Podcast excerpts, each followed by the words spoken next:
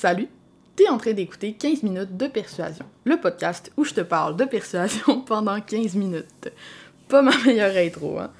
Je m'appelle Alexandra Martel et je déteste la vente à pression, le marketing culpabilisant, puis surtout la bullshit.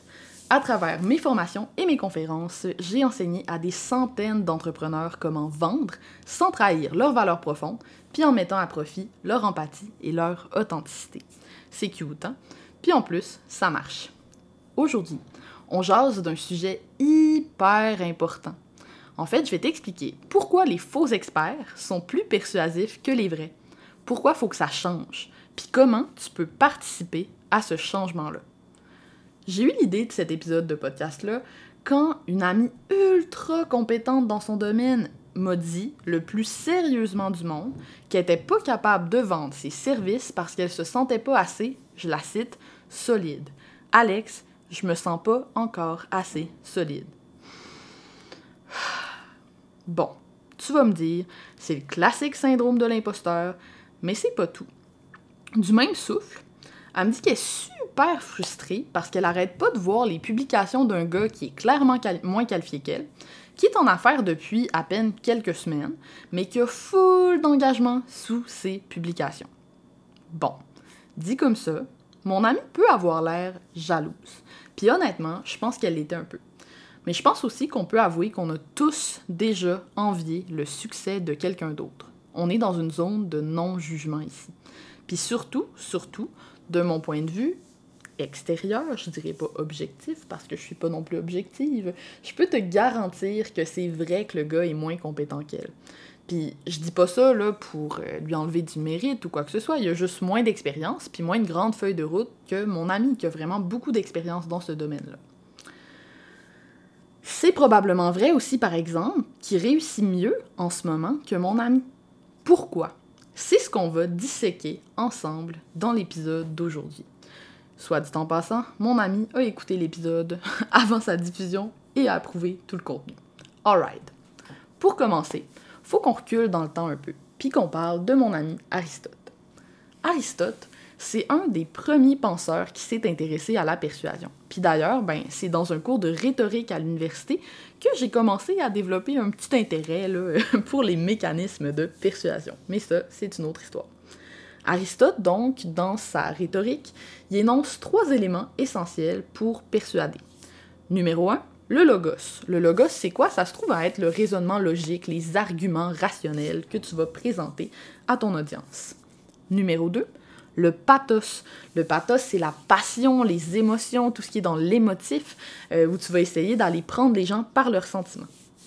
Et le numéro 3, mais non le moindre, l'éthos, qu'on traduit souvent par la crédibilité.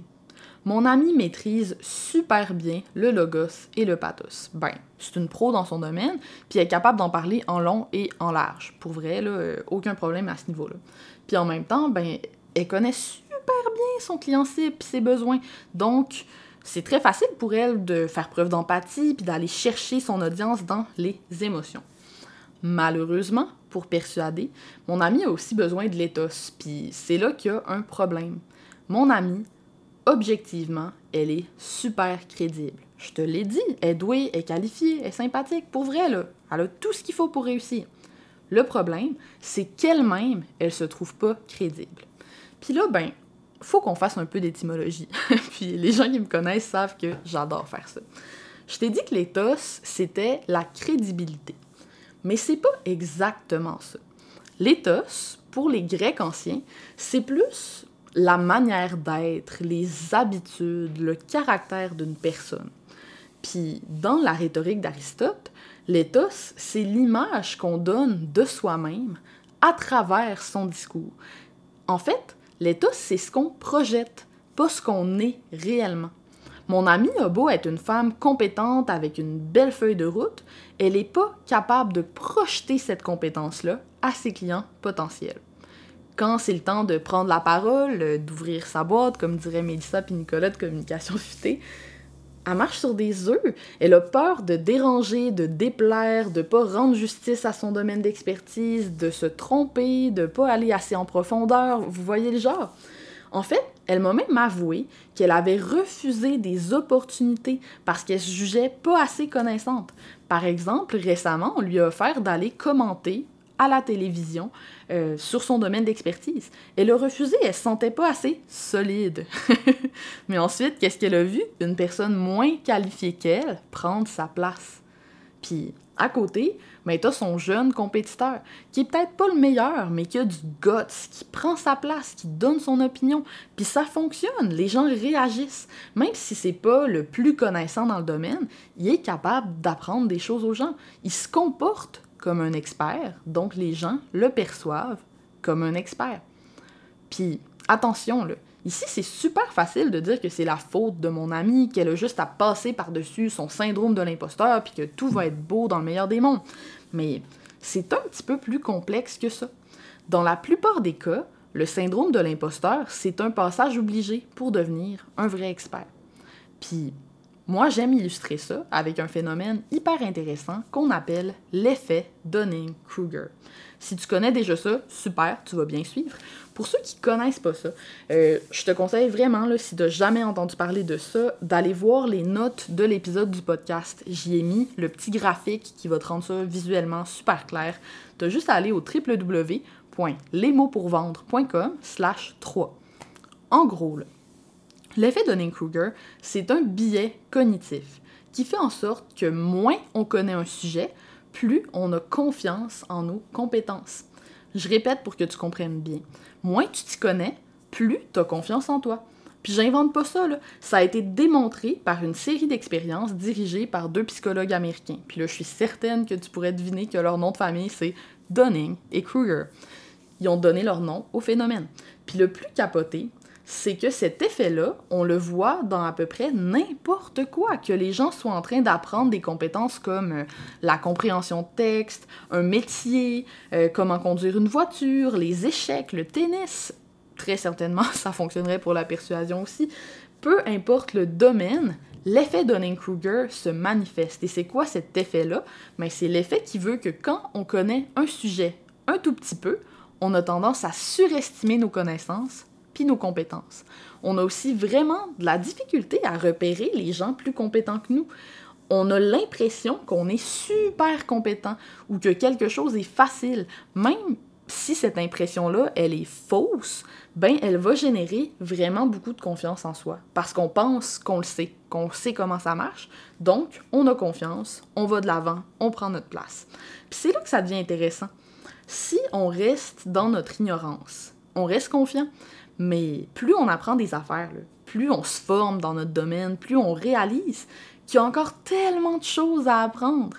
Puis en plus, à mesure qu'on devient bon puis qu'une compétence devient facile pour vrai, ben on oublie que ça peut être difficile pour d'autres. Donc, on se met à sous-estimer nos capacités. Puis c'est là qu'on tombe dans le fameux syndrome de l'imposteur. Puis là, je veux absolument que tu retiennes ce que je m'apprête à te dire. Le syndrome de l'imposteur, c'est pas une maladie, c'est un symptôme. Un symptôme de quoi? Un symptôme, un indicateur, appelle-le comme tu veux, que tu es un expert en devenir. Si tu doutes autant de tes compétences ou de ton statut d'expert, c'est que tu as passé le début de l'effet Dunning-Kruger. Il y a des gens qui appellent ça la montagne de la stupidité. C'est quoi la montagne de la stupidité? C'est le moment où tu connais tellement peu un sujet que tu es plein de confiance en toi. Tu as passé ce stade-là. Ta compétence, elle est de plus en plus solide. Puis le corollaire un peu jambon de ça, ben c'est que ta confiance en toi a diminué. La bonne nouvelle, c'est qu'avec le temps, l'expérience, puis pas mal de travail sur toi, ta confiance en toi va remonter. C'est juste après tout ce cheminement-là que tu vas devenir objectivement un vrai expert. Quelqu'un qui sait pas tout, mais qui sait beaucoup, puis surtout qui sait qu'il ne sait pas tout. Les faux experts sont plus persuasifs que les vrais parce qu'ils n'ont aucun mal à projeter leur confiance en eux, qui est souvent démesurée. En fait, les débutants ont l'éthos dans le tapis. Puis quelque part, c'est tant mieux. Je pense qu'il y a pas mal moins de gens qui se lanceraient en entrepreneuriat sans l'effet Dunning-Kruger. Euh, je peux te dire que moi, en tout cas, quand je me suis lancée, j'étais certaine que j'y arriverais. C'était vraiment une certitude. Je m'attendais pas à ce que ce soit juste des fleurs puis des licornes, mais presque. Là. Euh, je veux dire, je me voyais réussir très très rapidement. Puis quelque part, c'est cette naïveté-là qui m'a donné la confiance dont j'avais besoin pour faire le saut si j'avais eu conscience de toutes les difficultés qui m'attendaient, ben j'aurais probablement eu du succès pas mal moins vite parce que j'aurais eu peur. Je me serais peut-être même jamais lancé en affaires. Il y a deux leçons principales que je veux que tu retires de l'épisode d'aujourd'hui. Numéro 1, la prochaine fois que tu vois quelqu'un s'auto-proclamer expert en quelque chose, demande-toi si c'est la réalité ou si c'est juste que l'éthos prend bien de la place dans sa rhétorique. Surtout, arrête de te comparer. C'est pas parce que quelqu'un dégage beaucoup d'éthos qu'il est réellement plus expert que toi. À la place, concentre-toi sur le numéro 2. Si tu vis avec le syndrome de l'imposteur, souviens-toi que c'est bon signe. Ça veut juste dire que tu chemines vers l'expertise. Arrête d'être aussi sévère avec toi-même, puis essaie de juger tes compétences de manière plus objective. Puis surtout, surtout, prends ta place. Je suis écœurée de voir des gens pertinents, compétents, passionnés se censurer parce qu'ils sous-estiment leur valeur. Ton syndrome de l'imposteur, il va pas disparaître de lui-même. Pour qu'il s'envole, il va falloir que tu passes à l'action, même si c'est difficile. Laisse pas tes compétiteurs occuper l'espace qui te revient juste parce que tu manques de confiance en toi.